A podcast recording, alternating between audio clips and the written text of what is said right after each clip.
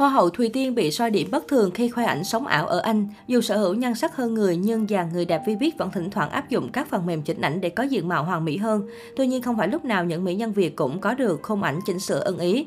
Mới đây, Miss Grand International 2021 Hoa hậu Hòa bình quốc tế Nguyễn Thúc Thùy Tiên trở thành cái tên được dân tình bàn luận sôi nổi khi bị fan soi chỉnh ảnh quá đà khiến diện mạo thiếu tự nhiên.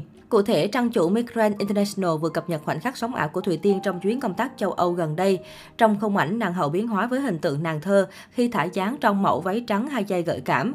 Dù khoe thần sắc xịn sò, song mỹ nhân lại bị netizen soi ra lỗi chỉnh sửa ảnh. Cụ thể, ở phần góc mặt bên trái của cô bị bóp méo quá đà, khiến tổng thể diện mạo của nàng hậu thiếu tự nhiên. Các khoảnh khắc khác người đẹp cũng an toàn không bị fan soi ra lỗi hậu kỳ ảnh. Nhanh chóng khoảnh khắc bị bóc lộ chỉnh ảnh của Thùy Tiên thu hút sự chú ý từ cộng đồng fan sắc đẹp.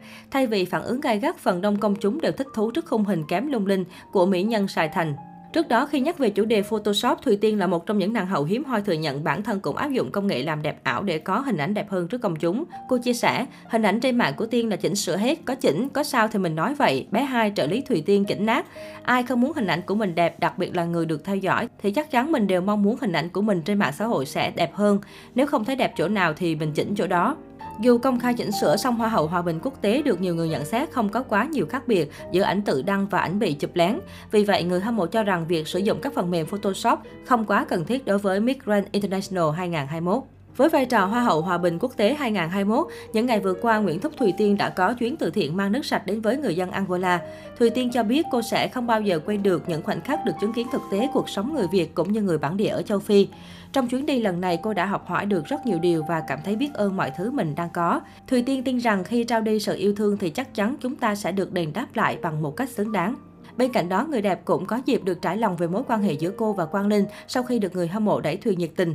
Cụ thể, chia sẻ với trí thức trẻ, Thùy Tiên cho biết đã cảm thấy rất vui khi bản thân mình và nam youtuber nổi tiếng được nhiều người chú ý đến. Người đẹp vui vì dự án cộng đồng của mình và Quang Linh đã được lan tỏa rộng rãi đến với công chúng để khán giả hiểu hơn về cuộc sống của người dân Angola. Chia sẻ với trí thức trẻ, Thùy Tiên cho biết việc bị ghép đôi với Quang Linh cũng khiến cuộc sống của cô bị ảnh hưởng ít nhiều. Cô lo sợ mọi người sẽ để tâm đến các câu chuyện, các mối quan hệ nhiều hơn thay vì tập trung vào dự án. Thùy Tiên cho biết đến hiện tại cô và Quang Linh vẫn chỉ là những người bạn. Sau khi kết thúc chuyến thiện nguyện tại Angola, Thùy Tiên vẫn giữ liên lạc với nam youtuber và các anh chị trong team châu Phi.